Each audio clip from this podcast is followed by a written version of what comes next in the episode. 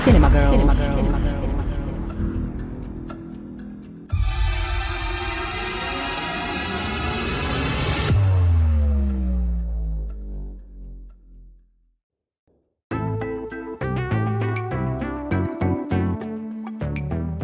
Dobrý den, vítáme vás u dalšího dílu podcastu Cinema Girls. Já jsem Ivana A já se jmenuji Jana.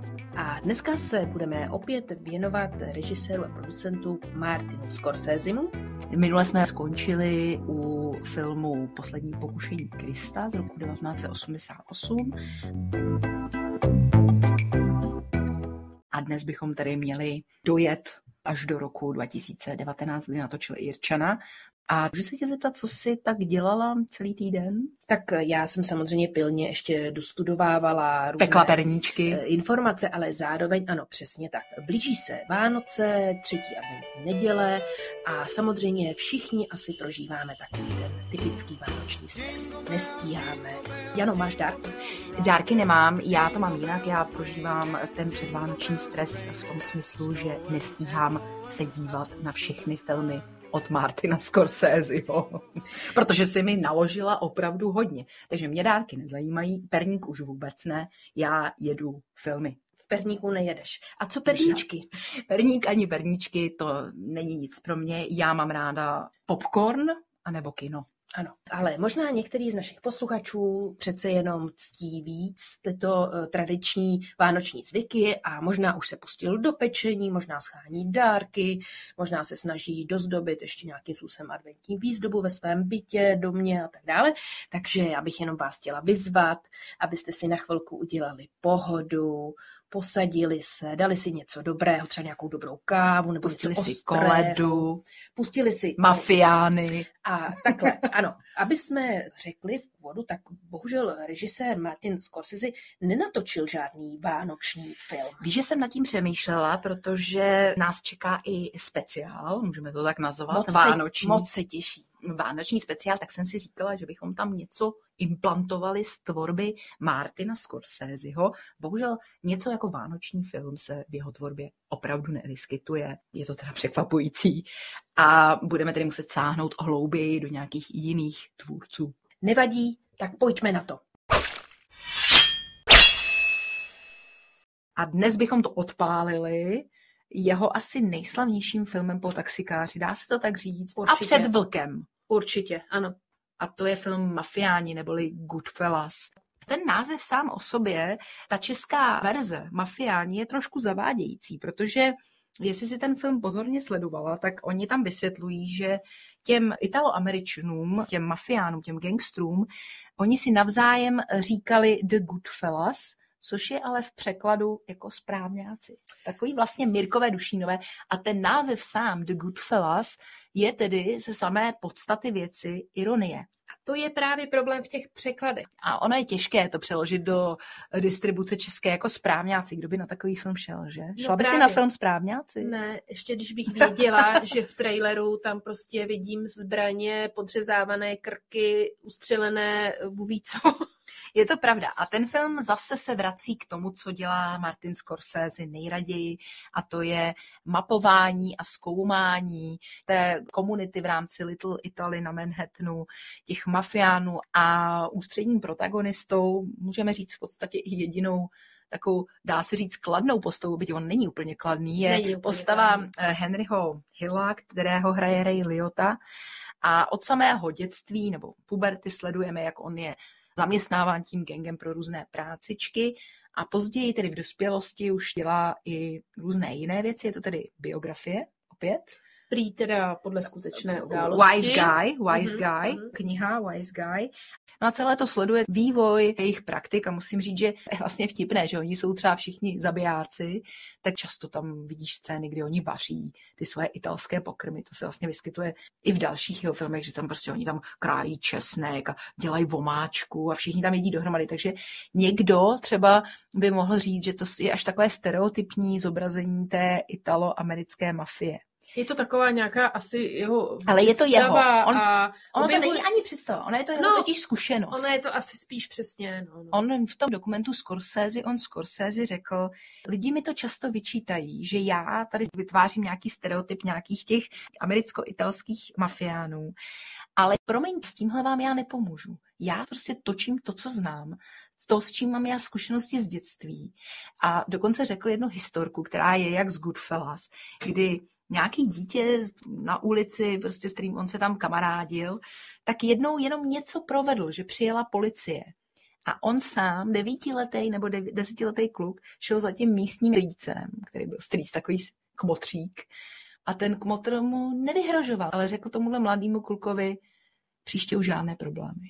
A to bylo jasný, to stačilo. To nebylo ani, jestli to uděláš příště, tak tě zabiju, nebo ten film, jestli si pamatuješ, tam nikdo neřekne, jdeme ho Ne, je odprásknout. tam Oni mluví takovým tím, je, je, takovým je prostě- zastřeným, takovým jakoby v kódech oni mluví, je, že jo? je specifická. Vlastně člověk k ním okamžitě pojme sympatii. Já to tak teda mám. Opravdu. že- K těm no. sociopatům, který tam střílejí lidi do hlavy a do obličeje. Bohužel, Opravdu, Ivano. bohužel prostě je to bych si taková na tebe dát pozor. rodina, který ochraňují toho mladého kluka, ale vlastně na rozdíl od toho otce, který chce, aby chodil do školy, tak on nechce, on Je chce pravda. se věnovat tomuhle. A svým způsobem je to taková rodina, takhle, pokud jsi eh, chráněna, tak je to dobré. Ale Ale jsi pokud- na té druhé straně, tak to není. A z toho filmu vyplývá příznivé. několik mouder, tak říkajíc mouder do života, které jsou tam neustále opakovány. A jedno z těch mouder je, nikdy nepráský kamaráda a vždycky drž jazyk za zuby. If you're part of a crew, nobody ever tells you that they're going to kill you. Doesn't happen that way. There aren't any arguments or curses like in the movies. So your murderers come with smiles. They come as your friends, the people have cared for you all of your life, and they always seem to come at a time when you're at your weakest and most in need of their help. Ray Liotta byl takový jako, mm, on ho tam asi taky přivedl ten Robert De Niro a on mu udělal takový vtípek. Nevím, jestli si to slyšela. On mu dal do postele někde, nevím, jestli v hotelu, hlavu koně. Ale opravdu. Ale teď vlastně nevím. Ale živou, doufám. Opravdu nevím, jestli... Živou. Živou hlavu koně. Ale To je v pohodě. zrovna nedávno dávali k motrám, takže tam je to, že jo, jasný, ale oni mu tam dali asi nějakou atrapu, já myslím, že mu tam nedali živou hlavu koně, teda mrtvou hlavu koně. Ale každopádně si z něj dělali takhle legraci a samozřejmě ho to velice vyděsilo. Jinak obecně na place prý při natáčení jeho filmu panuje dobrá nálada většinou. On je velice otevřený, možná jsou to i ty jeho italské kořeny, že on opravdu spolupracuje, nechává je improvizovat a je velice jako vtipný a veselý, takže To ale to je zajímavý. to je docela vzácný příklad, že opravdu ním se točí většinou velmi dobře. Ano. Včetně Polanského víme, že ten naopak po těch hercích Řve, takzvaně šlape, abych z nich dostal. ano, to jsme se vlastně bavili Takhle, i minule. kdyby Scorsese šlapal po Robertu De Nirovi, těžko říct, čeho bychom se dočkali.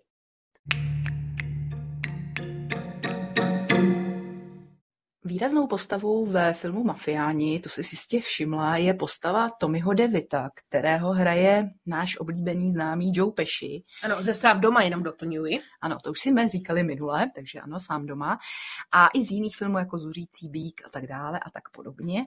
A Joe Pesci hraje roli takového primitiva, zabijáckého primitiva, opravdu nebezpečného zabijáka, který slouží té italoamerické mafii. A zejména je zajímavá jeho scéna v baru Copacabana, kde se s ním poprvé setkáváme i skrz tedy hlavního, hlavního protagonistu eh, Henryho Hilla. A ta scéna je kultovní a já bych ji pojmenovala jednoduše Funny How, protože on v tom filmu udělá takový vtip, Henry Hill se mu začne smát a řekne, ty jsi vtipný. A on udělá mu takovou docela drsnou scénu, kterou si teď pustíme. Funny how? You know, you're, you're funny. Funny how? I mean, funny like I'm a clown. I amuse you. I make you laugh. I'm here to fucking amuse you. What do you mean funny? Funny how? How am I funny? How the fuck am I funny? What the fuck is so funny about me? Tell me. Tell me what's funny. Get the fuck out of here, Tommy. Takže vidíš, že do rukou Tommyho Devita by si se asi nechtěla dostat. Oni jsou spolu partiáci, tudíž by si měli vlastně krýt záda a tak dále. A v téhle scéně to tak jako vypadá, že, že mu ten krk podřízne. Ano, a on pak řekne, že si dělal legraci. Ta scéna sama podle režiséra byla čirá improvizace Joea Pesciho, což je opět běžné. A skutečně všichni byli skoprnělí, ti herci nevěděli, co ten Joe Pesci udělá.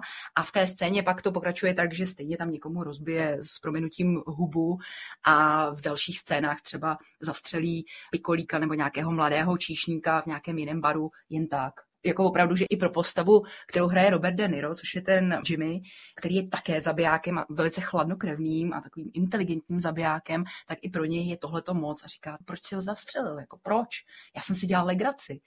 A jinak no. ten film samozřejmě začíná tak trochu od konce, tam je scéna, že všichni tři ty hlavní protagonisti jedou autem a je noc a někam jedou vypadá to, že asi něco provedli, tušíte to.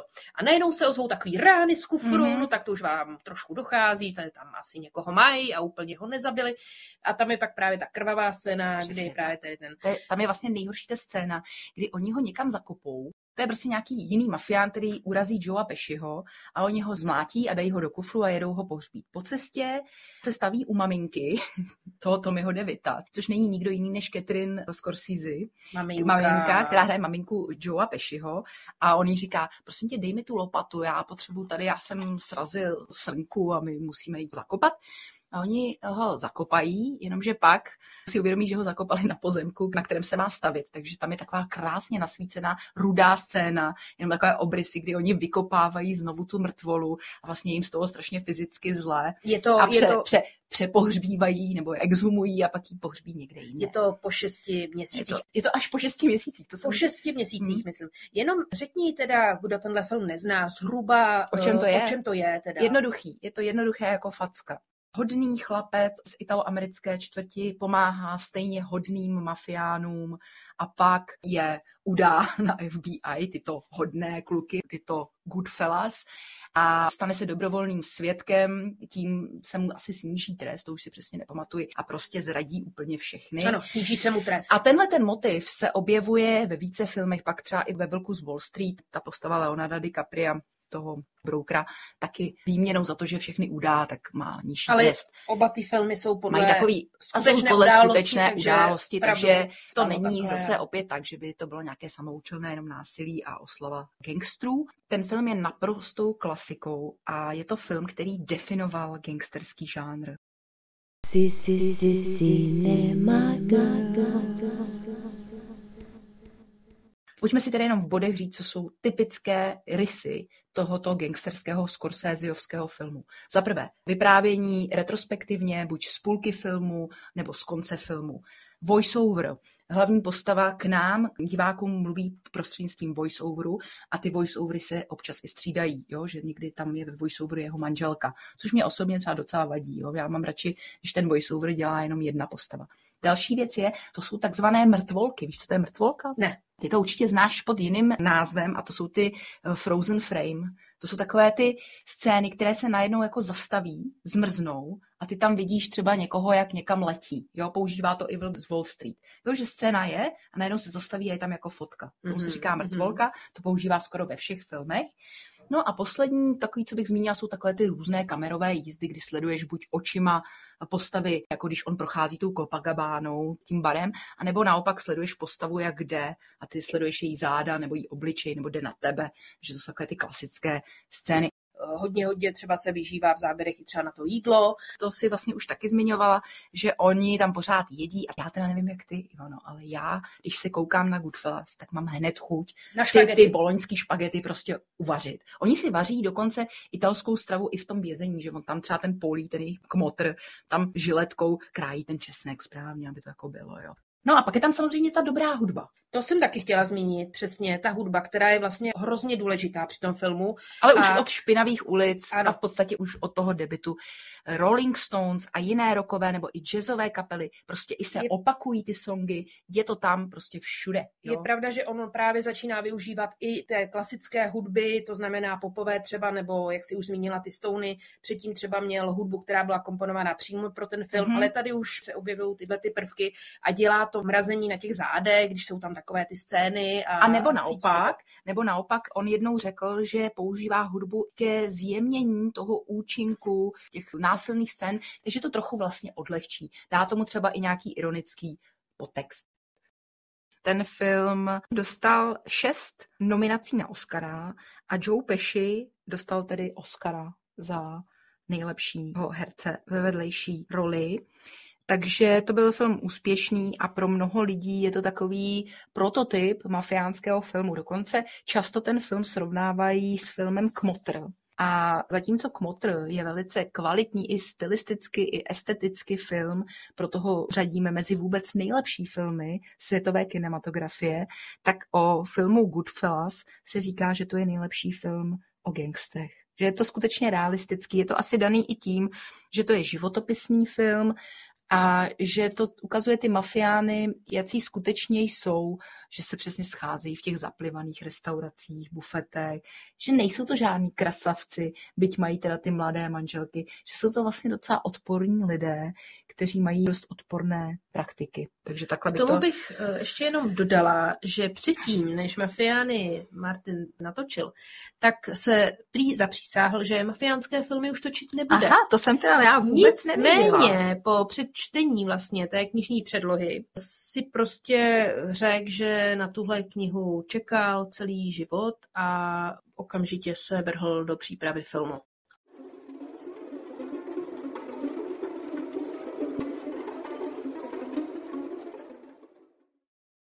Pojďme si tedy přesunout, je rok 1991. Mhm, je rok 1991 a Martin Scorsese natočil remake filmu Miss Hrůzy z roku 1962 s Gregorem Peckem v hlavní roli. To byl tedy ten původní Miss Hrůzy. A byla to i taková úlitba za, mm, za ten film Poslední pokušení Krista, že teďka měl natočit, myslím, že to bylo pro Universal, natočit komerční film.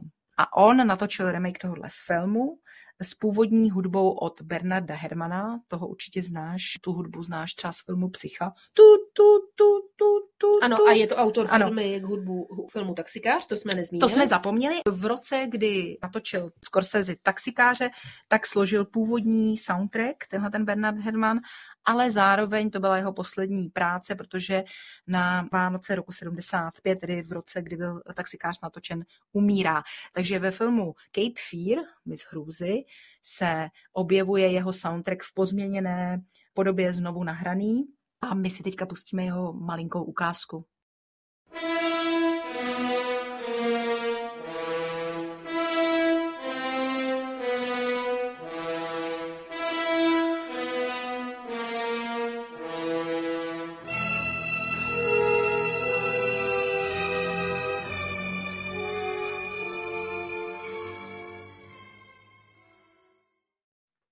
Slyšeli jste nervy drásající soundtrack, který se do značné míry podílí na zlověstné, řekněme, atmosféře toho filmu. Ty jsi to viděla, vy? Já jsem, to, já jsem to viděla a opravdu nepouštějte si to večer, když jste sami doma a vypnou prout. Ten No, no, no, no. je tam teda Rozhodně. opravdu velmi přesvědčivý. Já se vůbec divím, že on dokázal, přestože je velice všestranným hercem, tak mě nikdy nenapadlo, že by se z něho stala hororová postava. Tak já jenom řeknu na úvod, o čem to je, protože ne všichni to asi viděli. Jde vlastně o to, že vězeň, který je odsouzen za znásilnění a ublížení na zdraví, je po 14 letech propuštěn a jde si vyřídit účty se svým advokátem ex ofo, který ho měl hájit, obhajovat. On ho skutečně obhajoval, nicméně zatajil jednu z důležitých informací o oběti, že byla promiskuitní a díky tomu dostal vyšší trest. Takže už na začátku je nastoleno takovéto morální nějaké dilema, kdo je vlastně tím zlým. Jo? Jestli je to advokát, kterého hraje Nick Nolte, a nebo, nebo Nolte? No. Nolte, a nebo postava, kterou hraje Robert De Niro a je to tedy Max Cady. On působí už od začátku jako fanatik. Jo? začátku, Například, ano. když on tam, nejlepší je ta scéna, úplně ta úvodní scéna, kdy on tam posiluje v té věznici a má tam tu Bibli, má tam ty zákonníky, má tam fotku Stalina, jo? má tam fotku nějakého cara ruského. Takže je ti už jasné z té expozice, že ten člověk nebude úplně asi normální. tak přesto on ze začátku nepůsobí jako totální fanatik. Spíš si to chce s ním vyřídit, vysvětluje mu, že ho poslal na 14 let, že mu těch 14 let nikdo nevrátí a začne ho tak jako normálně obtěžovat. Ale postupem času, tak jak se to tak dělá, že takový ten stalking, a je tam spíš vidět, je tam spíš vidět ta neschopnost toho systému. Nevím, čemu se směješ teďka. Jako kde je stupeň obtěžování? Myslím, jako? nemyslím sexuálně prostě obtěžovat. obtěžovat. se nemá. Tak jako jak se to tak dělá v těch filmech. Zastaví ho na silnici v autě, mluví na něj, jezdí k němu domů na zahradu a, a prostě Jo, prostě je to takový Sedí mu na zdi, stalker. na zdi sedí mu na zdi, sedí mu na zdi ve svém krásném Ne, takhle, čepečku. Takhle, takhle, já musím říct, že Jana má tenhle film velmi ráda. Takže, uh, takhle, od začátku tam Robert De Niro vystupuje jako totální padouch, Je to padouch, no. ale Jana to nechce vidět. ale já to chci vidět. Já to nechci vidět, ale i sám režisér Scorsese říkal, že on, byť je to postava, kterou, kterou opovrhujeme, je, je to krvelačná postava, chladnokrevná, tak on má i svoje nějaké lidské vlastnosti. A to je taky to umění toho Scorseseho, že on nemá ty postavy černobílé. To se často vyčítá tomu původnímu misu hrůzy, že tam ta rodinka je strašně hodná, Gregory Peck, svatoušek a ten padouch je strašně zlý. Tady ten Nolt, ten protagonista, není zas tak hodný. Podvádí svoji manželku, přesně zamlčí, zamlčí nějakou informaci. Je mu to vlastně jedno, je to takový nadřazený nadsamec, který i neváhá přistoupit k tomu, že toho Roberta De Nira nechá zmlátit. Jo. Ale Robert De Niro tehdy i trénoval na ten film, má tu muskulaturu a skutečně ta postava je téměř nezničitelná. Nicméně to se všechno zvrátí ve chvíli, kdy on ukáže svou skutečnou tvář a ty si najednou uvědomíš, že on je opravdová, je to démon. Je to v podstatě monstrum par excellence. Nejznámější scéna je asi, jsou dvě.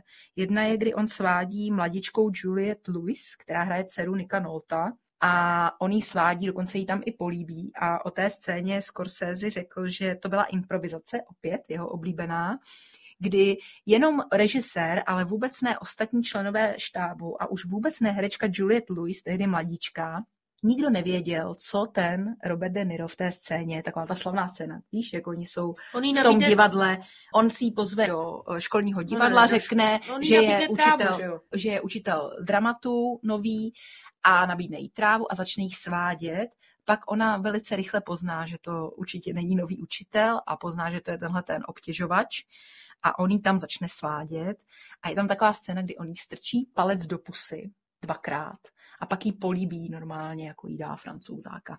A to byla přesně scéna, kterou ta herečka vůbec nevěděla, co ten Robert De Niro udělá. A je to z toho docela vidět. You're not gonna hurt me, are you? I'm not to hurt you at all.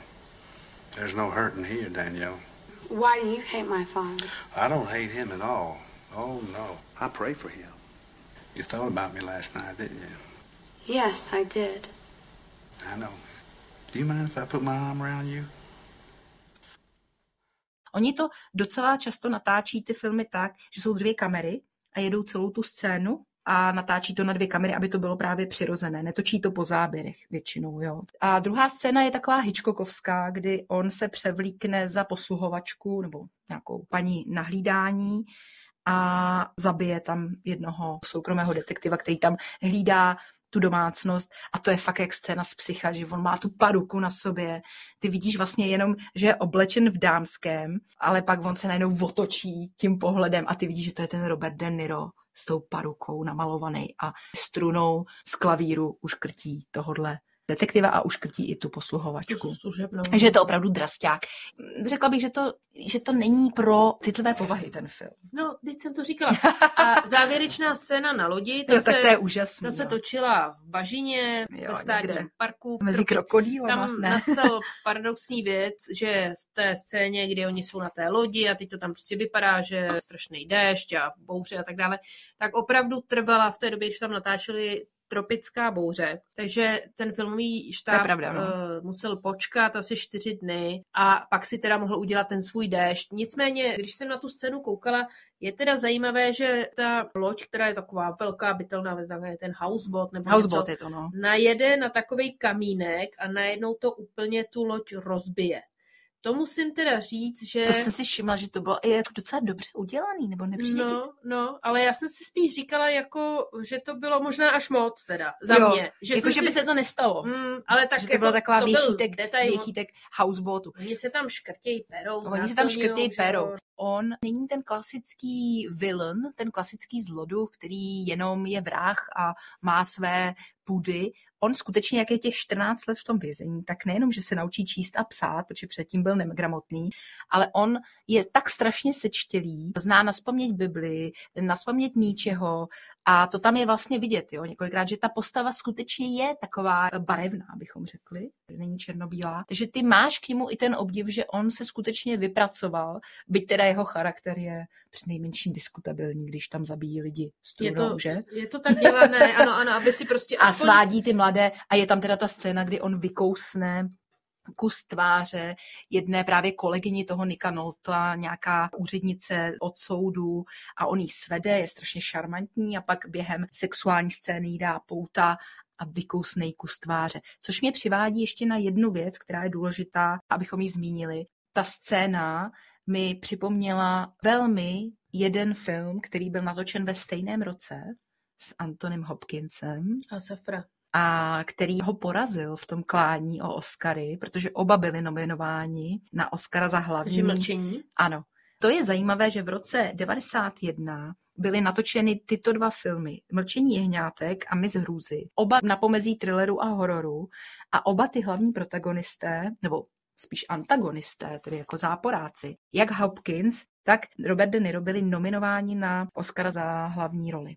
To měl ale velkou konkurenci. A měl opravdu velkou konkurenci, ale myslím si, že v tom filmu je i scéna, kdy Hopkins někoho pokouše, pokud si dobře pamatuju. Ano, on tam samozřejmě, přesně tak. Ale, Takže ale to takhle, jsou takové ne, podobné. A jenom jsem chtěla k tomu ještě říct, já vím, nebudeme zaběhávat, protože... do mlčení jehňátek. No, myslím si, že s Hannibalem se setkáme velice brzy. 100%. Ale chtěla jsem říct, že opět je to scéna, kterou si vymyslel, to vykousnutí tváře si vymyslel sám velký Robert De Niro. Ten Takže má... on má asi nějaké skryté Ty. choutky, bychom to tak mohli nazvat. Takže tím bych uzavřela tento skvělý film a můžeme se podívat na další snímek.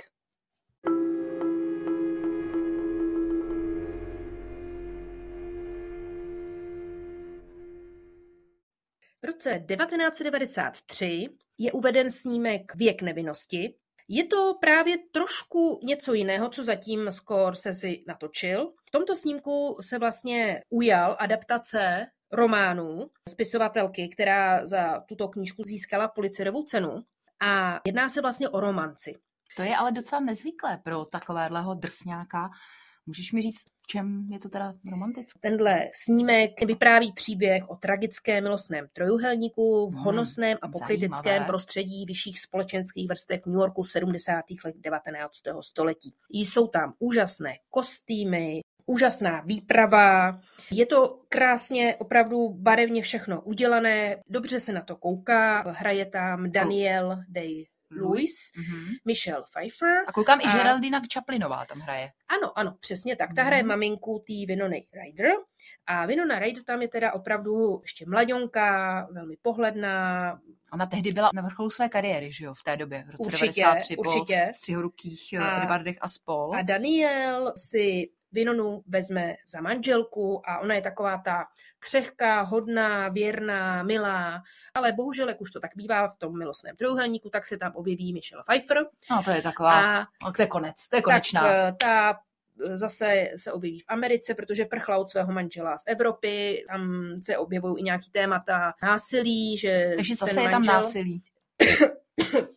Jen si odkašlej, to nevadí. spíše psychické, že on nějakým způsobem ten manžel týral, takže ona vlastně od něj utekla, teď se tam řeší, jestli se s ním může rozvést. A ona je právě příbuzensky zpřízněná s tou Vinonou Ryder. Ten Daniel se do toho vloží a snaží se to nějakým způsobem všechno zařídit tak, aby se mohl teda šťastně oženit. A zároveň tam nebyla žádná sklona v té rodině, no ale přitom eh, právě řešení té situace se do té Michelle bohužel teda, jak už to tak bývá, zamiluje, protože ona je takový opak té Vinony, ona prostě Já tady koukám na její fotku, Tam, jak jí eh, zrovna líbá na krk, no to je tam, pravý opak teda, doslova Tam sedí na tom svém krásném honosném gauči, kouří cigaretu, vypráví zajímavé historky. Svatba nakonec proběhne, ale neustále on se tam potýká v těch svých myšlenkách a občas, když se potká s tou Michelle Pfeiffer, tak tam je cítit taková ta energie mezi nima, že se vzájemně přitahují. Nicméně on se teda rozhodne pro ten sňatek, ale pořád a stále by chtěl někam utíct takzvaně s tou svojí pravou láskou. Což se tak nestane a on se vlastně rozhodne, zůstane se svojí rodinou a ten film končí tak, že on už je starý, šedivý a umře mu ta manželka, ta Winona Ryder a on se svým synem jede do Evropy a měl by přijít do domu, kde ho právě očekává ta Michelle Pfeiffer, že by se po strašně dlouhé době, když on už je šedivý, že by se teda mohli setkat a vlastně člověka napadne, mohli by být spolu, Mhm. ale on k tomu nějakým způsobem nesebere odvahu Mm, a oni se- něco připomíná. a oni se nesetkají a ten film končí. Takové časté téma, bych řekla, Je- těch romantáren. Líbilo se ti to? Film se mi líbil, líbila se mi ta výprava, líbila se mi ta vizuální stránka. Film získal pět nominací na Oscara, neproměnil. Nicméně já bych podotkla, je to trošku výtka panu režisérovi, omlouvám Mhm. se mu, že já tam úplně necítila to, co třeba je člověk zvyklý cítit v takovýchto Ta eh, chemie. filmech. Chyběla tam ta chemie. Chemie, ale možná jsem to tam neviděla já, A ale já to tam třeba uvidím, až budou vánoční prázdniny. Rozhodně je to něco jiného, nejsou to mafiáni, neteče tam krev a řeší se tam prostě společenská smetánka. Já jsem chtěla říct, že jsem ten film možná viděla kdysi v dětství, když ho dávali vždycky v televizi. A mě ten film trošku tehdy splýval s jiným mým oblíbeným filmem. A to je film Nebezpečné známosti s Johnem Malkovičem, Michelle Pfeiffer a Glenn Close. Znáš to? Je to z Samozřejmě. roku 88. A mě to ještě a já- splývá s Valmontem, Jako- protože Valmont se porval s nebezpečnýma známostma a jak to dopadlo, nebezpečné známosti dostali Oscary a Valmont nedostal No, nic. tak nebezpečné známosti jsou mnohem lepší než Valmont. Eh. Byť je to teda formán, ten Valmont, takže mě to takhle splývalo a už jsem tomu nevěnovala tehdy takovou pozornost.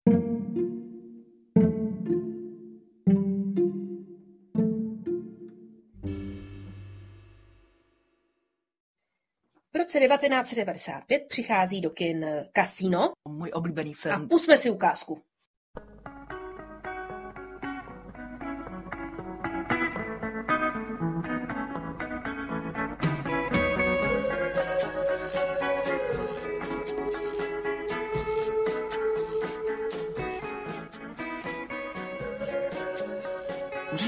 Co to bylo tedy za ukázku, co to bylo za hudbu? tak to asi možná posluchači poznali. Rolling Stones, velice známá skladba Gimme Shelter, která se objevuje v hodně filmech, nejenom u Martina Scorseseho. A u Martina je teda v Goodfellas, v Casínu a ještě v Departed neboli skryté identitě, pokud se nepletu. Je to tak? Nepleteš. Víš, co je zajímavé, že u filmu Mean Streets, Špinavé ulice, a teďka u filmu Casino se objevují i dvě písničky, které se objevily na soundtracku Dirty Dancing, hříšného tance. To jsme zapomněli zmínit. Uh, u ano. Mean Street jsme teda u Špinavých ulic, tam je to, myslím, taková ta Be my, be my girl, tak to je v Mean Streets, ve Špinavých ulicích. A tady je Baby, tu du du, oh baby. Tak Že to jo? byl hříšný Tam, tanec. tam, tam, tam, To byl tam. hříšný tanec to je v podání kasínu. Jany. Což mě, což, mě, což mě pobavilo, že v kasínu, které je mnohem mladší než Dirty Dancing, stejně eh, si neodpustil ten Scorsese použít píseň, která je už nerozlučně spjata s filmem Hříšný tanec. U Špinavých ulic mu to můžeme ještě odpustit, protože to ještě žádný Dirty Dancing nebyl. A když se bavíme o té hudbě, tak já ti tam skočím a řeknu Skoč ti, tam. že eh, ona tam hraje Sharon Stone, která byla za tu roli nominovaná Ona na Oscara. krásná. Ale pozor, o roli Ginger se uvažovalo i o Madoně, takže možná jsme se Ježišmarja. mohli dočkat nějakého songu Like a Virgin, ale uvažovalo se také o Nicole Kidman nebo Michelle Pfeiffer. No, nakonec tu roli získala Sharon Stone. Prej o to režiséra prosila. Já bych chtěla říct, že Sharon Stone už prosila o roli manželky Jakea LaMoty ve filmu Zuřící bík. A tu roli nedostala, takže se jí konečně splnil tak trochu sen, že aspoň zde, nebo aspoň ona byla na tu roli nominovaná. Ona hraje manželku hlavní postavy, kterou stvárnil Robert De Niro, jak jinak. A Robert De Niro, co by bývalý hazardní hráč Sam Ace Rothstein, dá se říct mafií, dosazen do vedení kasína v Las Vegas, Takže on není takovým tím klasickým mafiánem, on je spolupracovník mafie a ty vlastně v tom kasínu vidíš, to se mi líbila nejvíc ta scéna, tu mašinérii těch peněz, jak tam jezdí ty bankovky, jak tam třídějí ty mince, Zase jak se je to- to obrovská jako kolos prachů, z nichž velká část jde té mafii, která se ale někde schází. Zase je to takový ten upocený nějaký bar v Kansas City, kde se schází ta mafie, která ale vlastně odsud šéfuje to obrovský monstrózní kasíno. Je to italská mafie, samozřejmě to Mhm. jsou nelegální zisky a přesně jak říkala Jana, je tam opět zase použit voice-over, pak ten hlas popisuje, jak se hraje u jednotlivých stolů, jak jsou ty bookmakeri tam hlídaný, co Prostě všechno celkově, se dělá. celkově ten proces toho, jak vlastně Velmi detailně funguje, popsáno. tam je detailně popsáno, ten film má opět tři hodiny. Ten samotný film začíná kultovní scénou, kdy Robert De Niro vybuchne ve svém voze a je tam prostě taková zpomalená scéna, kdy jeho tělo letí plameny za doprovodu hudby od Johana Sebastiana Bacha A titulků toho a filmu. titulků toho filmu. A aniž bych chtěla prozrazovat, jak ten film dopadne, tak ta první scéna je taková mystifikace, protože ve voice-overu se zápětí objeví Robert De Niro, který vypráví celý ten příběh, takže nám je už zpočátku jasné, že pravděpodobně nezemře. A jak už jsem říkala, už v souvislosti s Goodfellas, je to opět film, ve kterém hraje Joe Pesci a tentokrát Joe Pesci je nelítostným vrahem, zabijákem, snad ještě horším. Já si říkám, jestli ten člověk má někde nějaké limity, ten herec. Jestli by ještě dokázal zvládnout, zahrát ještě horší postavu, než je tenhle ten zabiják, který nakonec tedy, to můžeme říct, ten skončí opravdu zle. Jako ostatně On i v Goodfellas. on Je pohřben zaživa. On Robertovi zajišťuje bezpečnost, je to jeho nejlepší přítel, ale jak říkala opravdu Jana, tak je to takový ten brutální gangster. Nicméně tam je problém, že když někdo hraje gangstra nebo někdo je tuhle roli dobrý, tak se tak trošku použije opět. Možná, možná... Je to, ta, je to určitý stereotyp, jak je ten Joe Pesci obsazován. Naopak Robert De Niro hraje postavu, která je velmi mnoho vrstevnatá. Je to na jednu stranu taky gauner, gangster, můžeme říct, který je neobyčejně inteligentní. Ta postava je líčena tak, že je velice chytrá, dokáže odhadnout veškeré podvodníky, kteří chodí do toho kasína. Je velice i brutální, používá různé jako způsoby, jak varovat tyhle ty podvodníky. Ale na druhou stranu je neskutečně naivní, co se týče vztahu k Sharon Stone, k té postavě, kterou hraje Sharon Stone, které bezmezně věří, bezmezně jí miluje a ve vztahu k ní on se chová jako, jako naivní idiot. A to je taky jedna věc, která některým divákům na diskuzních fórech k tomuto filmu docela vadí. Jak je možné, že tento hyperinteligentní drsňák se chová s proměnutím jako blbec a nechá se využívat postavu, kterou hraje Sharon Já bych Stone. se ho možná trochu zastala. On, se, on, se, on, On se je prostě, zamilován, on, on se, se- prostě zamiloval. On se do ní zamiluje a Kdo by se toho se to nezamiloval? odráží. Já bych jenom zmínila, že jak už jsem říkala, tak se tam objevují scény z kasína a opravdu se ty scény natáčely v kasínu Riveria Mhm. mezi jednou a čtvrtou hodinou raní a to proto, aby se štáb nepletl mezi opravdové hráče a samozřejmě taky nechtělo se nějakým způsobem omezit ten místní biznis. A vlastně ten konec filmu je takový, že tam vlastně šílený, končí taková stará éra toho, Mhm. jak ty kasína a Jak tyhle tam ty padají ty budovy, biznisy byly vedený a všechno se to už předsvakává a dalo by se říct, že ten eh, hrdina lituje, že končí staré Ta dobré stará mafiánské A časy. jsou tam ty domy, které padají a nové ty mrakodrapy, které je nahrazují. To je něco, co pak použil i v Gangs of New York, kde taky je vidět ten starý New York 19. století a postupně, jak tam rostou ty mrakodrapy a končí to těmi dvojčaty. A jak víme, Gangs of New York, o kterém budeme ještě chvilku, za chvilku mluvit, je film, který ještě se natočil před pádem dvojčat. Ještě jsem chtěla říct poslední věc k filmu Casino a to je problematika té mafie, která tady je o něco ještě drsnější než v Goodfellas. Byť jsou to samý takový staří páprdové, tak oni jsou předvoláni, jsou obžalováni na konci toho filmu a hrozí jim asi 25 let za různé podvody a vydírání, prostě takové ty klasické trestné činy. Ale oni tím, že se sejdou, tak stejně se jim ještě podaří domluvit, že spoustu těch svědků a spoustu svých parťáků prostě zabijí. Byť vypadají jako vetchý, neškodní staříci, tak oni jsou opravdu vylíčení jako strašně krutí lidé, kteří čistě jenom z prevence, jenom jako co kdyby nás ale udal. Já ho mám rád, ale co kdyby nás udal, tak ho zastřelíme. A v tomhle ten film je snad ještě realističtější než to Goodfellas. Tím bych to tady uzavřela Mhm. a půjdeme na další film. Posuneme se do roku 1997. Scorsese nedělá film o gangsterech, ale věnuje se úplně jinému tématu, a to tématu Tibetu. A je to film Kundin, psáno Kundun, ale čte se to Kundin. Je to příběh, který začíná po smrti 13. Dalajlámy v roce 1933, kdy se vydali tibetští mnichové hledat jeho nové převtilení.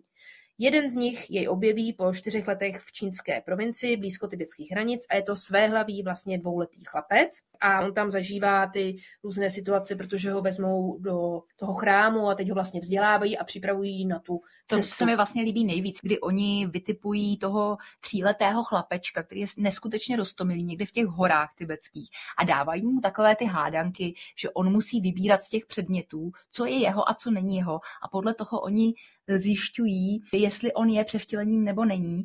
Rozhodně je to krásný náhled do té nám zcela cizí kultury. Pro mě, když se řekne Tibet, tak já si vybavím tibetské vlajky, transparenty a demonstrace za svobodu Tibetu, ale už si nevybavím moc přesně, co vlastně ten Dalai Lama znázorňuje, jak se vybírá. A z tohohle pohledu byl ten film pro mě velice obohacující, byť je velice dlouhý, má takové volné tempo dlouhé a je to zcela něco jiného, než známe jinak od Scorseseho. Ještě bych tomu chtěla říct, a tím vlastně můžeme spláchnout i ten film, který je také součástí této trilogie, a to je film Mlčení. Byť tedy trošku skáčeme, tak to je film, který je z roku 2016.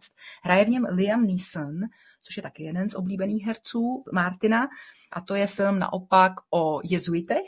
Nevím, jestli jsi měla možnost to vidět. Viděla jsem to Mně se a to moc líbilo. Je to opravdu stylisticky nádherně natočený film. dobré recenze, ano. A je to film o jezuitech z Portugalska, Bratrstvo Ježíšovo.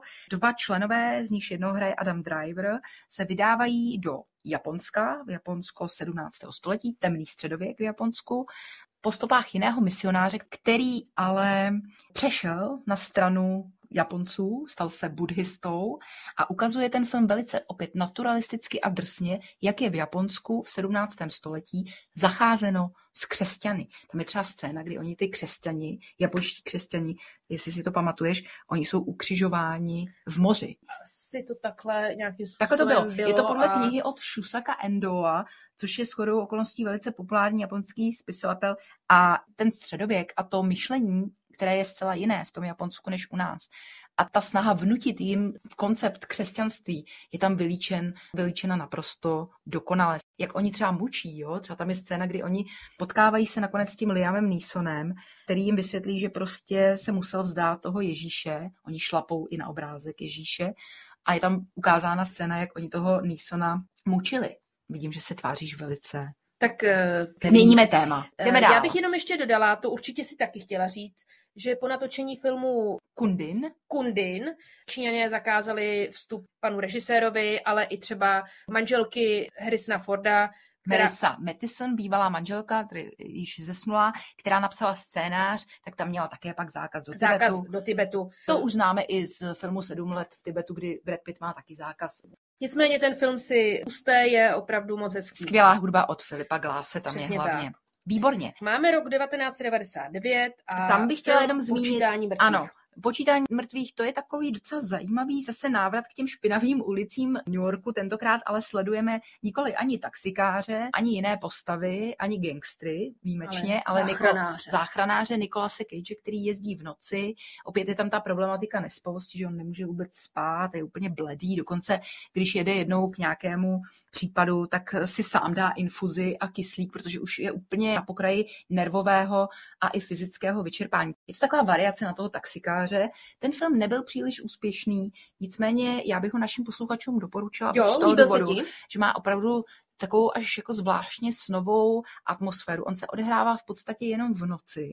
Sledujeme ho asi během jenom tří dnů, kdy on tedy opravdu jezdí k těm případům většinou nějakých bezdomovců nebo lidí, nějaké kteří... tragické ano, příběhy. A opravdu tam Hmm. vidíš ty chudáky, ty lidi, kteří žijou na té ulici a už jim v podstatě není pomoci a jsou to různí bezdomovci, narkomani, hodně je tam problematika těch narkomanů, lidi, kteří mají AIDS. Takže to není taková nemocnice na kraji města. Není to vůbec to, jak znáš třeba Chicago Hope nebo Emergency seriál, tak tady ta pohotovost je fakt naturalistická. Je to Hmm. místo, kde by si opravdu nechtěla být a on do toho ještě vidí, Ale asi pravdivá. on do toho ještě vidí duchy těch lidí, kterým on nepomohl. Mhm. Nebudu prozrazovat ten děj, ten film je takový výjimečný v tom, že je to trošku zase něco jiného, byť je tam ten New York, trošku se ten film vymyká tou svojí snovostí tomu, co normálně Hlavně známe. Nicolas- Ale voiceover tam je. Hlavně Nicolas Cage. Nicolas takže Cage. Puste si to. A teď nás čeká film, který jste možná viděli. Asi je, ho většina lidí je z roku měla 2000, možnost vidět. 2002, jsou to Gangy v New Yorku a ten film je první spoluprací s hercem Leonardem DiCapriem. Leonardo DiCaprio má také italské předky, i když po matce je hlavně a po Němec. babičce je Němec, Mhm. ale má i italské. Třeba i ten důvod, proč on se jmenuje Leonardo, je takový, že oni byli tehdy ve Florencii, jeho matka byla ve Florencii, když byla těhotná a koukala se na obraz eh, od Leonarda da Vinciho a dítě koplo, Leo koplo, Leo kopl a tím pádem matka řekla, budeš se jmenovat Leonardo. Ale A- mohl být taky fotbalista, když kopl. Je to tak, je to tak. A abych řekla tak ironicky, svůj předpoklad ke spolupráci s Martinem Scorsesem splnil už jenom tím svým původem, protože i Robert De Niro a ostatní herci mají částečně italský původ. Cinema Girls. Příběh filmu Gangy v New Yorku se odehrává v New Yorku v letech 1846 až 1863. Hrdinové jsou irští přistěhovalci a původní britští a holandští osadníci se formují do polučních gangů, aby převzali kontrolu nad nějakou organizací toho života.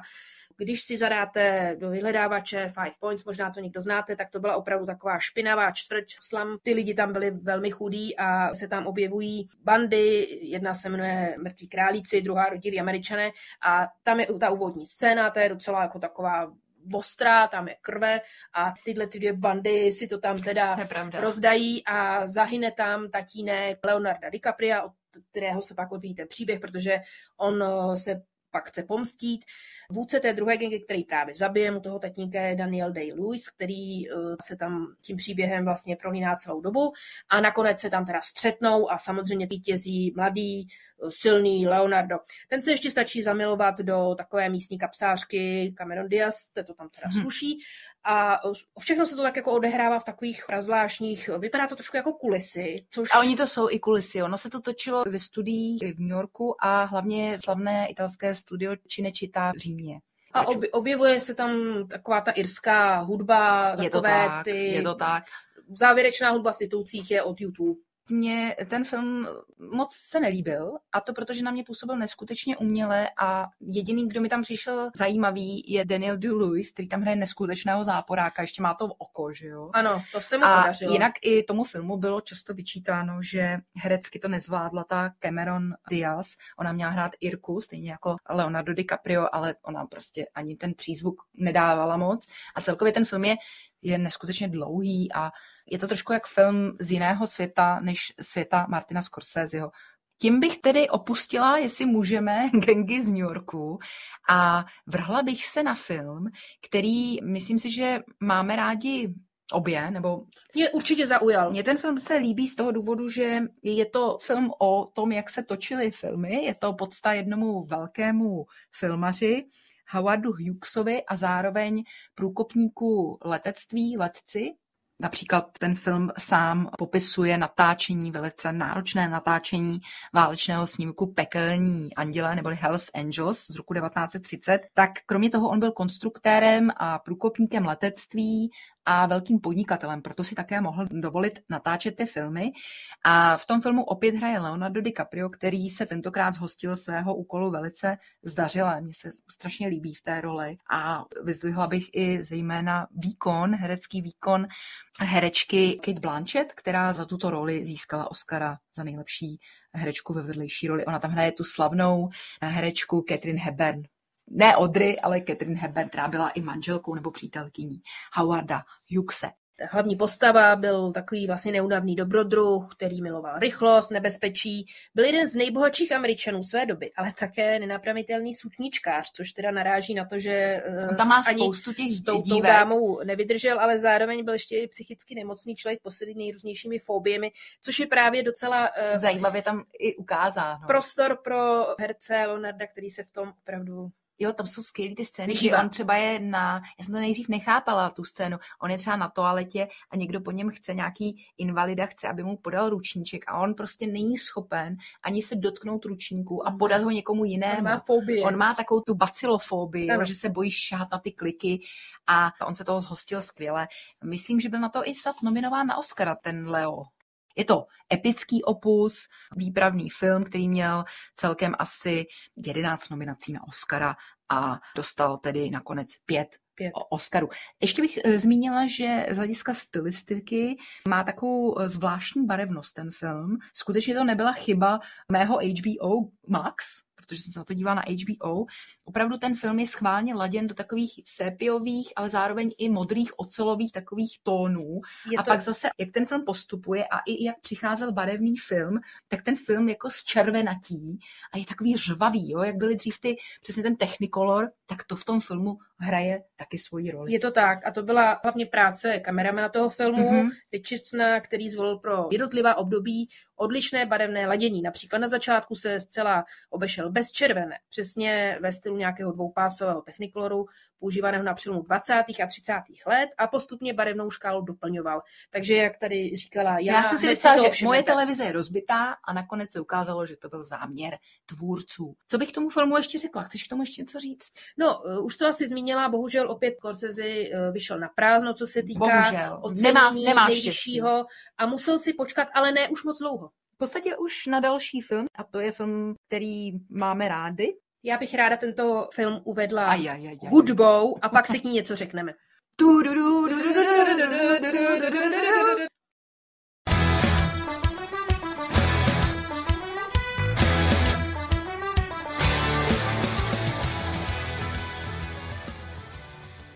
Tak já ti děkuji za tuto kulturní vložku, tuto písničku, Máš kterou ji já ráda. opravdu nemám ráda. A já jí mám ráda. A já vlastně bych A chtěla já jí i mám ráda. No to já jsem si všimla. Ona ta písnička tam zazní snad dvakrát. nebo Ano, protože tam jsou Irové, tak jsou tam irské tak, prvky. tak to jsem ráda, že tam nehrajou eskimáci, protože pak by tam hráli nějaké eskimácké písničky. Jestli teda takovouhle logikou postupujeme. Já nevím, jak postupuje pan režisér, ale mně se to tam líbí. Mně se to tam taky líbí. Musím říct, že když to tam zahraje jednou, tak se mi to líbí. Když se to hraje po druhý, tak si dám mute Vypnu zvuk. na dálkovém ovladači. Pro ty, kteří jste ho neviděli, ten film je To takový... je ale povinnost ho vidět. To je ale povinnost. Ten film je takovým volným remakem hongkongského filmu Volavka 1, 2, 3.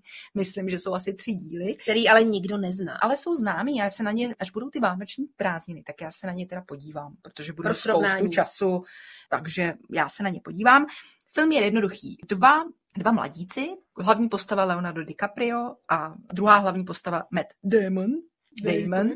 A oba jsou policisté a oba začnou pracovat v nějakém zvláštním útvaru, jehož jméno jsem zapomněla. A to nad nimi do- všemi je Jack Nicholson. Nad nimi všemi. nejvyšší mafián. Ano. No, takhle.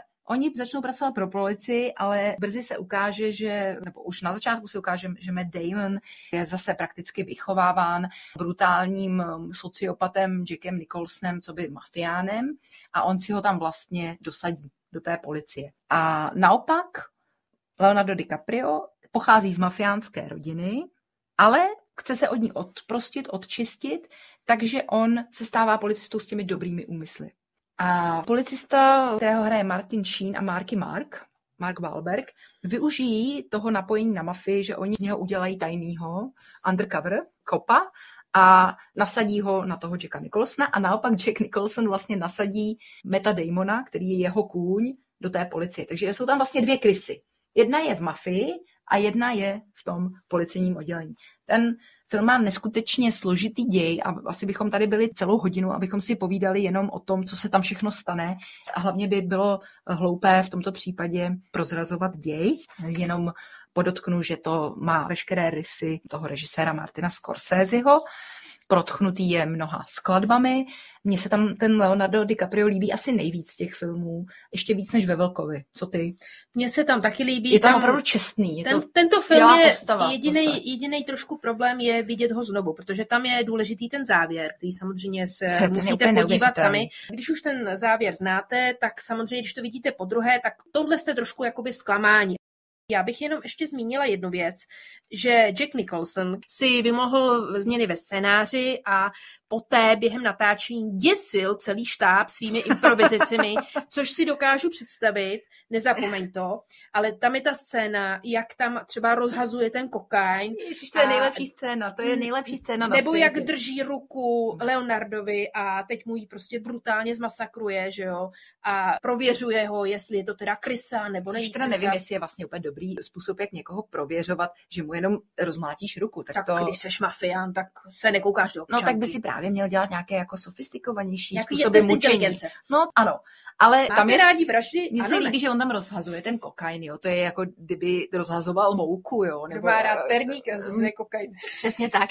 Jack Nicholson už je opravdu starší ještě generace, já nevím, kolik mu dneska je, ale už možná bude i v 88 třeba. No tak to možná i jo, 85. A on tam je líčen zase jako uh, mafián, který má po boku ty mladý kočičky. Byť ze začátku taky působí sympaticky, tak ty zjistíš, má i takovou krví podlité oči. Nebudeme je prozrazovat. V tom Ne. filmu bych opravdu nerada spoilerovala a jenom bych vám ho chtěla doporučit, protože je to jedna z takových těch opravdu kladných rolí, kterou Leonardo DiCaprio v rámci Scorseseho filmu hraje.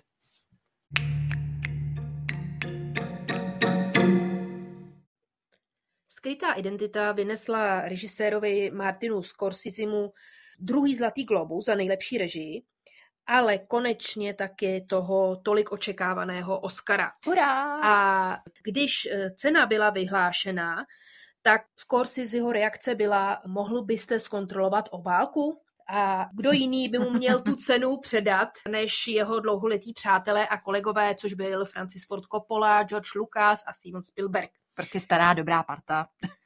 A Scorsese se konečně dočkal. A plakal přitom? Já jsem to předávání neviděla na YouTube. se mi to myslím posílalo. Určitě byl velmi dojatý. Byl dojatý, ano. Protože tolik očekávaný Oscar a takhle musíme teda ještě říct, že Leonardo se Oscara nedočkal. Leonardo ale nebyl ani nominován a to jsem chtěla zmínit, že kromě toho, že eh, Scorsese vyhrál Oscara, tak film byl oceněn i jako nejlepší film a nejlepší adaptovaný scénář, nejlepší střih, ale byla tam zajímavá ještě neproměněná nominace Markyho Marka, Marka Wahlberga, za nejlepšího herce ve vedlejší roli. S čímž tedy hodně, hodně lidí, kteří ten film viděli, nesouhlasí. Naopak by ocenili buď teda Leonarda za hlavní roli, nebo Meta Damona, nebo třeba Martina Sheena, ale zrovna ten Marky Mark si myslím, že tam nehraje nijak zvlášť extra dobře.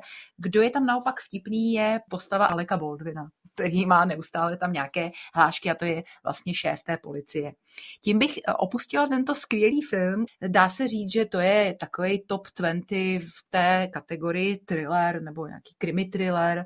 Opravdu se to pohybuje vždycky v těch nejvyšších žebříčcích a zcela oprávněně. Ano, pojďme k hudbě, protože Martin Scorsese točil také dokumenty. Točil dokumenty o Bobu Dylanovi, ale točil také dokumenty o kapele Rolling Stones. Jejich hudba se objevuje hodně v jeho filmech a právě v tom eh, roce po, nebo možná ve stejném roce 2006 2008 to nebo bylo, 2008, 2008 to bylo. dochází teda k premiéře natočeného dokumentu o této kapele a určitě si to puste, kdo má dáte rádi Rolling Stones. eh, Je to pěkné hudba, záběry, rozhovory. Tak já si to teda pustím, i když Rolling Stones ráda nemám, ale pustím si to. Pokud nemáte rádi Rolling Stones, puste si třeba plyn. A pokud nemáte plyn, tak si puste opět jeden z nějakých klasických filmů, například můj oblíbený film, protože se to trošičku blíží mému oblíbenému žánru horor, a to je film, kterého ty si se jistě bála, protože jsi určitě mm, strašpitel. To si mě úplně odhadla. Já jsem opravdu strašpitel. Já se bojím i při červené karkulce. Než si povíme o oblíbeném žánru Jany, tak bych jenom zmínila jednu větičku, že v roce 2009 Martin Scorsese podepsal petici na podporu režiséra Romana Polanského, který byl v té době právě, jak jsme říkali v našem minulém podcastu, zadržen při cestě na filmový festival v souvislosti se svými obviněnými ze sexuálního zneužívání z roku 1977. To byl jenom takový oslý mustek a pojďme dál a jdeme zpátky k hororu. On to vlastně není horor, ale je mi jasné, že ty si se určitě bála. Bála jsi se, když si ten film viděla? Já jsem se strašně bála. A posluchači asi nevědí, o jakém filmu mluvíme, ale my postupujeme přísně chronologicky, tudíž mluvíme zcela zřetelně o filmu Shutter Island, neboli Prokletý ostrov, což je už třetí spolupráce Lea s Martinem. Tento film se stal Scorseseho nejvýdělečnějším filmem, to je teda úplný jazykolam a ten film má takový lehce mysteriózní odér, skoro bychom řekli, horor to není, to já jsem jenom tady zkoušela Ivanu, ale bála si se. Je to strašidelné. Tam je strašidelné, jak on přijede na ten ostrov. Je to tedy o, jsou to dva maršalové, dva policajti, kteří přijíždí na takový... Ale ten jeho kolega je fešák. A je to Mark Ruffalo, to je takový nunínek. A oni přijíždí na takový opuštěný ostrov, kde je psychiatrická klinika, kde jsou zavřeni ty největší blázni a vrahové. Skoro to vypadá jak Alcatraz, jo? nebo nějaká taková ta klasická věznice. On tam přijíždí eh, vyšetřovat zmizení jedné pacientky. Celé je to takové hodně stylizované do doby, nevím, jestli 50. let, předlohou byla zase nějaká novela, ale to v tomto duchu, že oni vyšetřují společně Leonardo s Markem Ruffalem, tedy vyšetřují zmizení a je to takový jeden z těch filmů, který není úplně typický pro Martina a to je film, který má na konci twist. Ty znáš filmy, třeba takový šestý smysl, že jo, nebo filmy. Ani to nemusí být horory, které najednou na konci mají takový zvrat, že ty najednou musíš zcela přehodnotit film celý. Takže tento film není na jedno zkouknutí. Tento film je potřeba vidět minimálně dvakrát a, po, a poprvé ho uvidíš jinak než po druhé. Rozumíš tomu? Eh, já tomu, já tomu rozumím. Ty nad tím tak jestli, přemýšlíš. Jestli to chcete spoilerovat, pochopit, spoilerovat nemůžeme v tomto případě, protože je to přesně ten druh filmu, kde když cokoliv prozradíme, tak už si to nemusíte pouštět. Ale jsou tam ty strašidelné scény, kdy opravdu ten ostrov je velice temný, ty, ty pacienti působí velice hororově a on přichází na kloup celé záhadě té psychiatrické nemocnice, která není taková, jak se zdá. Dokonce jsou tam nějaké podezření na, eh, na pokusy na lidech, takže je to v tomto duchu, ale nemusíte se úplně všichni bát. Je to film, který není úplně horor a tím bych vlastně ukončila tuto opoutávku. Jenom bych zmínila jednu věc. Leonardo si tam by léčí nějaké svoje psychické problémy, protože on byl Myslí, voják. Myslíš, že ten herec a, nebo uh, jako ta postava? No já nevím, co herec, ale v té postavě. A on tam vzpomíná, že byl při osvobození koncentračního tábora a že tam zažil tu scénu. Tudíž, pozor, jsme zpátky, najednou zjišťujeme, že přeci jenom Máš pravdu. A vlastně... režisér se tak trošku věnuje i válečné tématice. Tak trošku. Ten film má tak skvělé scény, prosím vás ne, že bych to já oslovovala, Drsné. má tak ale skvěle natočené a působivé a úplně znepokojivé scény z koncentračního táboru Dachau, což je mimochodem i, ty nevím, jestli to víš, ale to je vůbec první koncentrační tábor Třetí říše z roku 33 a on eh, jakožto postava toho maršala vzpomíná na dobu, kdy za druhé světové války tento tábor osvobozoval a vzpomíná ty strašné výjevy, které se mu tam odehrávaly před očima, výjevy mrtvol židů, které se tam na sebe hromadí do takových halt a celkově je to velice děsivé a velice traumatické. Takže ano, i Martin Scorsese má eh, film, který se věnuje problematice holokaustu. Přišli jsme na něj. What's your name, boy? Hugo. Hugo Cabret. V roce 2011 Martin Scorsese uvádí svůj film Hugo a jeho velký oběh. Je to vlastně velkolepá podsta kinematografie, tak by se to dalo schrnout. Příběh chlapce, jeho dobrodružství, který žije na nádraží, takovém trošku jako pohádkovém, je to tak krásně všechno nazdobené. A ten jeho dobrodružný život na tom nádraží se proplétá s osudem slavného filmaře George Mélièse. Martin Scorsese se tak jako obecně i ve svém dokumentu nebo v dokumentu, který moderoval, věnuje tomu, jaké filmy se dřív točily, mm-hmm. jak vznikal první film. A v tomto filmu vlastně uvidíte celou řadu těch ukázek. Je to třeba cesta na měsíc, ale se tam odehraje znova před vašimi očimi spoustu těch scén. Třeba příjezd vlaku na nádraží, což je jedna z prvních mm-hmm. filmů. A nebo myslím, že tam je i Buster Keaton, což byl takový ten komik, ano. to si pamatuju, že ano, tam ano. je. Ve filmu se objeví Ben Kingsley, který teda hraje tohoto zapomenutého filmaře. A musím ještě říct, že Ben Kingsley hrál i ve filmu Prokletý ostrov toho ředitele psychiatrické léčebny. Ve filmu hraje také známý komik, herec, režisér Saša Baron Cohen, který tam má takovou postavu takového vysloužilého vojáka, který má uříznutou nohu. Myslíš Borata? Ano, já, já si myslím, že, Hraje tam Borata? já si myslím, že tohoto herce netřeba představovat a, A nebo Bruna? A nebo Ellie G? Ještě bych chtěla zmínit jednu herečku, která se v tomto filmu objeví, je to Helen McCroryová. Tato herečka je známá hlavně například z Harryho Pottera, a nebo ji budete znát určitě z Gengy Birminghamu. S tvým oblíbeným Irem, Killianem Murphy? Ano, ale to tady nebudeme radši zvádět, to bych se zakecala. Tato herečka bohužel letos eh, zemřela, byla, byla nemocná, měla rakovinu, tak jenom jsem chtěla teda zmínit její jméno. Spoluproducentem tohoto filmu je Johnny Depp, což by možná Mhm, tak to jsem člověk, nevěděla, to eh, jsem nevěděla. nečekal. A možná by si Jano mohla říct něco teda k tvému oblíbenému uh, Boratovi. You know, in Kazakhstan we, we don't have prostitutes. Takhle nějak mluví teda, ale takhle si To si nemluví. ale docela dobře dala teda. This is my sister, she is the best prostitute in the village. Takhle nějak tam mluví v tom Hugovi. Ne úplně teda. Tam se, tam se, trochu, tam se trochu přetvařuje. Já bych chtěla říct, Ale že... tu historii. Ano, řeknu tu historku. V pořadu Saturday Night Live jednou v roce 2012 vystoupil právě Saša Baron Cohen v roli generála Aladína, což je postava z posledního světového diktátora z jeho filmu Diktátor. A on tam vystoupí s tím, že vedle sebe má rukojmího, kterého unesl a ten rukojmí má na sobě černou kápi, takže my nevíme, kdo to je. A on tím svým aladínovským hlasem říká tomu moderátorovi, sehnal jsem si filmaře, aby o mě natočil pravdivou biografii a zcela jako upřímnou biografii a sundá tu kápi a my zjistíme, že tím režisérem, kterého unesl, není nikdo jiný než Martin Scorsese. A, a, a, a, a, Jano, Jano, co to děláš? Ty to nevíš. Já tady předvádím Matthewa McConaugheyho. Ah, to Už budeme nejspíš už u toho filmu Vlk z Wall Street. nejspíš. Je to tak.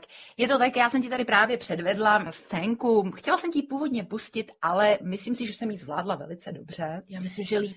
A Oscar je tvůj. eh, Oscar je můj. Myslím si, že Matthew McConaughey za tuto scénu nedostal toho Oscara, byť si všichni myslí, že on to zvládl skvěle. A je to samozřejmě jedna z vedlejších postav tvého oblíbeného filmu i mého oblíbeného filmu Vlk z Wall Street.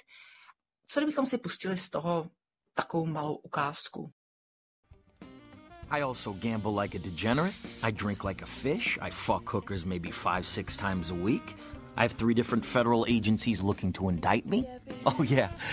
And I love drugs. Tak eh, jak už to tak ve filmech Scorseseho bývá, Ano, vycházíme opět z pravdivého příběhu. to je ale překvapení. Takže tentokrát je to businessman, který se opět pohybuje na hranici zákona. Jmenuje se Jordan Belfort. Vidím tady, Aha, ty máš tady nějaký získal- taháček. je můj koukám. taháček, získal zápis Guinnessově knize rekordů za největší počet nadávek ve filmu. To je pravda. A já bych chtěla říct, že ten film má frekvenci asi tři slova fuck, fuck, za minutu. Tak to bude ono. To bude ono. Já jsem to teda nepočítala, ale v podstatě slovo fuck anebo slovo fucking, můžeme si to pak i vypípat, protože naši posluchači samozřejmě umí anglicky, takže to je v podstatě i pro nás prosté Pozor, slovo. já to tady mám. No tak to řekni. Bylo to 506 krát za 180 minut. 506 krát. Ano. A to je taky ten důvod, proč já ten film jsem zpočátku, když jsem ho viděla v kině, tak mě to moc nebavilo a hlavně jsem se dívala po těch lidech a ty se mi nesměj teď. Ne, ne, se já ti chci něco říct, to Já- se ti bude moc líbit, já co se jsem- v tom filmu stalo. Já jsem se v tom kině, když jsem na tom byla v kině, dívala víc na ty lidi, kteří seděli kolem mne, než na ten film. A to si měla vidět. To byly takovýhle pohledy, otevřený oči, zornice rozšíření a úplně, oh, já to chci taky. Že ty lidi, jestli někdo vyčítá tomu filmu, že je nemorální, tak sice to není oprávněná kritika, protože Martin Scorsese, jak jsme si už vysvětlovali, vždycky na konci si ta postava s promenutím nabije zobák, ale je pravda, že on ty neřesti, ten život toho miliardáře, ten sex, eh, tu dekadenci ukazuje tak strašně líbivým způsobem, že každý, kdo ten film vidí a speciálně na velkém plátně, tak chce být u toho. Jo? No, to bychom zase byli pokryci, kdybychom řekli, že bychom se někdy nechtěli zúčastnit takového večírku, kde teče šampaňské proudem a všichni jsme ten film asi viděli, takže můžeme si představit, Ale co všechno se tam herci, odehrávalo. herci si zas tak možná při tom natáčení neužívali, protože Neužívali, no. například herečka, manželka Margot Robbie. Margot Robbie si musela před žhavou scénkou s Leem dát tři panáky, možná nebyly jenom tři. A ještě bych chtěla zmínit, že Leonardo DiCaprio si spálil zadek a měl bolavou tvář. Chudák. A to se stalo právě před tím natáčením erotických scén. Takže eh, ano, pokud jste si ten film užívali v kině, tak věřte, že herci si to neužívali. hodně lidí zajímá a i na různých diskuzních forech se strašně řeší eh, ta problematika toho šňupání, protože tam se šňupe ve velkém a kteří ty přispěvatele na tu diskuzi se ptají, co to tam teda vlastně šňupali. Asi nešňupali kokain, že jo, to by asi ten rozpočet toho filmu poděkud prodražilo. A skutečně oni šňupali vitamin B a nebylo to úplně jednoduché, nebylo to úplně easy, protože oni opravdu ty scény, když je třeba opakovali, jestli jste ten film viděli, to on tam šňupe v podstatě pořád, tak oni měli z toho vitamínu B úplně rozežrané ty sliznice, měli z toho i nějaké jiné zdravotní problémy. Ale na druhou stranu, třeba herečka Margot Robbie, o které si už mluvila, v jednom rozhovoru si strašně pochvalovala spolupráci s Martinem Scorsesim, že jak už jsme říkali minule, s ním se opravdu dobře pracuje a on, jak má tu italskou náturu, tak on je sama, samá srandička, samý vtípek a ona říkala, že v podstatě během natáčení na place se vůbec nebavili, jakože by on řekl, teď půjdeš odsud tam, že on v podstatě jenom tam vyprávěl samé historky ze svého dětství Little Italy a dokonce tu scénu, jak on tam rozbije to Ferrari, tu scénu. No počkej, teď eh, myslíš tu, jak se úplně sjede, jak se úplně nemůže sjede chodit, a, a musí jet sleze ty a schody. jede, a jede za tou manželkou, nebo jede a co vodní. on si to tam dá? On si tam dá nějaké prášky na spaní, které jsou prošlé, jsou snad z Indie. A ty prášky mají být jako top, jo? že takový ten, Tomu ten jeho kamarád. tomu ten jeho kamarád Ten je, ale teda, ten je ale ano. dobře A vypečený. tím, že ty prášky jsou prošlé, tak ten nájezd mají posunout asi o 90 minut a úplně je vlastně umrtví a skoro tam jako umřou.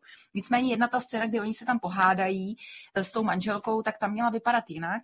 Nebudu už teďka to specifikovat, každý si to může najít. Margot navrhla, že tedy to chce trošku jako zdramatizovat, tu scénu, a Martin Scorsese řekl, jo, tak klidně. Že ona si pochváloval to, že on nechal přesně jako vlastně jednu scénu, když to teda řekneme s jistou nadsázkou, zrežírovat. A to jsem ještě chtěla říct obecně k těmto režisérům, že oni, ty příslušníci toho hnutí New Cinema nebo New Hollywood, oni spolu spolupracují dost často. Steven Spielberg třeba pomáhal se scénářem Scorsesemu, George Lucas zase pomáhá Spielbergovi. Jo, že oni spolu opravdu, Brian De Palma, jsou to všechno vlastně dá se říct kamarádi a pomáhají si. Nejsou to oddělené jednotky, které by si každý by si hlídal svůj film a závistivě by koukali. Určitě, určitě. Oni prý eh, díky tomu, že šňupali ten vitamin B, pak měli hodně energie a zase na druhou stranu, Ano, pokud si tady ta herečka tak hezky popovídala s panem režisérem, dala si tři že- panáky, pak se nechala synkovat Leonardem, tak Ten film to má- není tak špatná Ano, práce. ten film eh, v podstatě vypráví tedy příběh burzovního makléře, který má jachty a strašně zbohatné a obklopuje se modelkami, takže zlý jazykové třeba tvrdí, že podstatě Leonardo DiCaprio chvílemi hrál sám sebe, protože jak my víme, Leonardo DiCaprio také má rád mladé modelky, také má jachtu. ale, ale- ale je velkým ochráncem přírody. Je velkým ochráncem přírody, i když má jachtu, ale každopádně tím nechceme vůbec snižovat jeho herecký výkon. Naopak, já si myslím, že po filmu Departed je tohleto jeho eh, asi nejlepší výkon herecký. Určitě by si za to i toho Oscara zasloužil. A poslední věc, kterou k tomu filmu ti musím říct, jak jsme začínali s tou indiánskou šant, já nevím, jak se tomu říká, kolébavka nebo skladba, sklidnění. tomu se říká chanting v angličtině, já nevím, jak se to řekne v češtině, Hmm.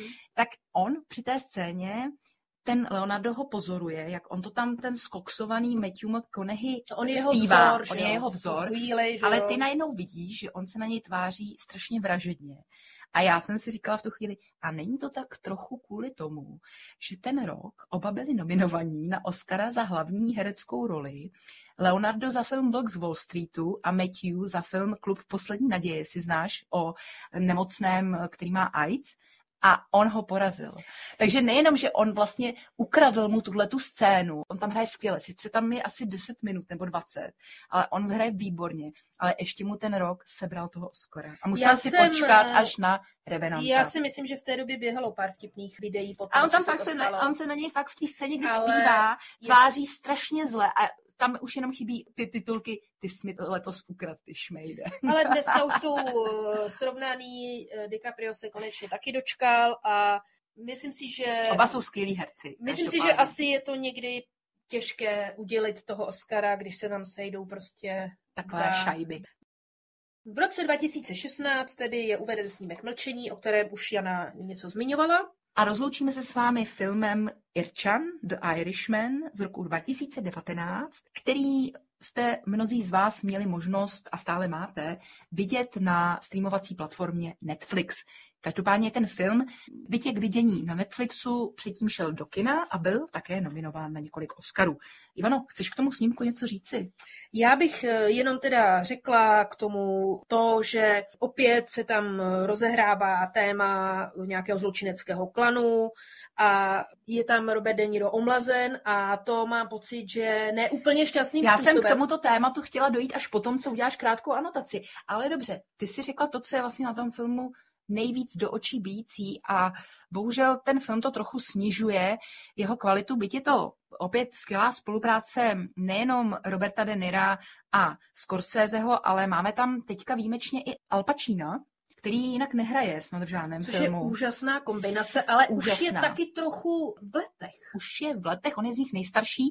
Je tam tedy i Joe Pesci, je tam samozřejmě i Harvey Keitel, který je snad z nich nejstarší. Tedy. Al Pacino je méně starý. Což je teda zase krásné se skupení. Já jsem ráda, že ten film vznikl, A... ale mohli si odpustit to, a teď poprvé budu tedy kritizovat práci tohoto Ne, velikána, to. že my máme věřit, jakožto diváci a jakožto fanoušci všech jeho filmů, my máme věřit, že Robert De Niro je mladík, který jezdí s kamionem ve svých 30 nebo 29 letech. On je omlazen z věku 74, tomu bylo, když to točil, na takzvanou třicítku. Dělal to Industrial Light and Magic, což je mm, známá firma, která dělá všechny tyhle ty i u Spielberga, u Lukase. A oni se s tím strašně chlubili, ještě předtím, než ten film šel do kin, jak to bude převratné, jak je to revoluční, jak opravdu omladí ty herce, všechny. A když vidíš ten výsledek, tak je to spíš k pláči. Neomladilo. Oni, nejenom, oni přece nejde jenom o nějaké vrázky a o nějakou kůži, která se dá digitálním make-upem nebo tím omlazením omladit, ale jde o to, jak ten člověk celkově působí. A když ty tam máš scénu, kdy Robert De Niro jakožto 30-letý mladík jde zmlátit nějakého prodavače do potravin, a teď vidíš tu jeho posturu, vidíš ta jeho nahrbená záda, ten jeho už důchodcovský postoj a k tomu máš ten omlazený obličej s tou parukou, tak se tomu ani snad nemůžeš smát. To už je prostě jenom takový úlet, že jsem si skoro říkala, jestli nestratili chlapci trošku soudnost tímhle filmem. Já ti teď jenom do toho skočím. Skoč. Eh, Bude se točit nový Indiana Jones, bude v něm samozřejmě opět hrát Harrison Ford a chtějí ho omladit v určitých scénách. Oni nechápou, že nemůžou omlazovat o 40 let, jo? Ku podivu ten digitální make-up nebo to digitální omlazení u Al Pacina vypadá mnohem lépe než u toho Roberta De Nira, byť je Robert De Niro mladší. U Joea Pesciho to je katastrofa. A tam jsou třeba scény, kdy oni sedí na bowlingu, Robert a Joe, a mají tam ty mladé manželky a ty šestileté, on tam má to sedmileté nebo osmileté dítě. A ten Joe Pesci říká, teď máš, teď máš syna, nebo já už nevím, co má syna, nebo to, to není důležitý. A, a on, no, já vím, no. A ten Joe Pesci říká, no jo, my s manželkou nemůžeme mít dítě. A teď vidíš, že to říká chlap, který je skoro 80. Fakt to prostě Nepovedlo působí to to. směšně. Hmm. Je to nedostatek soudnosti a je to vlastně i trošku neúcta k těm fanouškům, který znají toho taxikáře, znají všechny ty filmy s tím Kajtelem i s tím Pešim, ale asi jinak to nešlo udělat. Ten film jinak je po řemeslné stránce skvělý, i po herecké stránce, to zase nemůžu říct, byť teda Robert De Niro tam má zvláštní modré čočky, on kontaktní. A ještě bych chtěla říct, že má neúnosnou stopáž, je to vlastně nejdelší film, který natočil, má skoro 4 hodiny. Ale hudba je tam perfektní.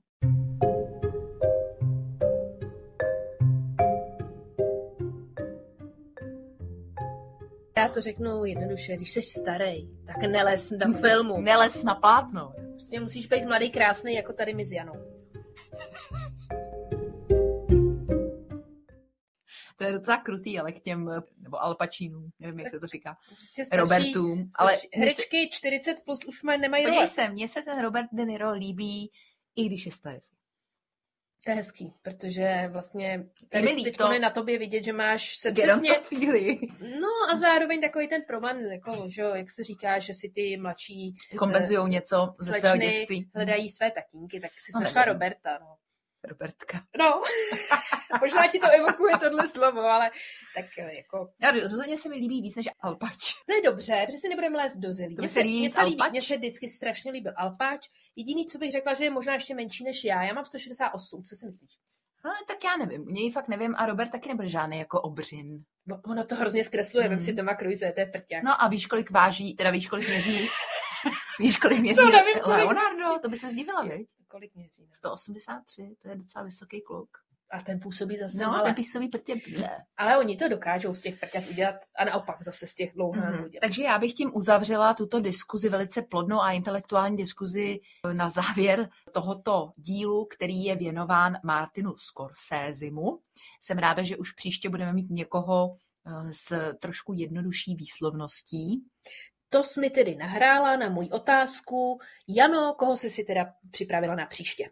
Ivano, koho jsem si připravila na příště, to bys teda koukala, koho jsem si připravila. Připravila jsem si režiséra z Velké Británie, který je ale generačně velmi podobně na tom jako Martin. A ty toho režiséra moc dobře znáš. Je to Ridley Scott. Skvělý výběr, moc se těším. Vidím, že jsi vyloženě překvapená. Úplně mi spadla čelist. Ani nehraješ to překvapení. Ne, už si teď v hlavě uh, začínám vzpomínat na ty jeho filmy. Zejména, že jo, Telma, Luisa, Vetřelci, Blade Runnerové a všichni podobné. Takže se moc těšíme na příště. Děkujeme moc za poslech, loučíme se a za týden na skle. a přejeme krásnou třetí adventní neděli.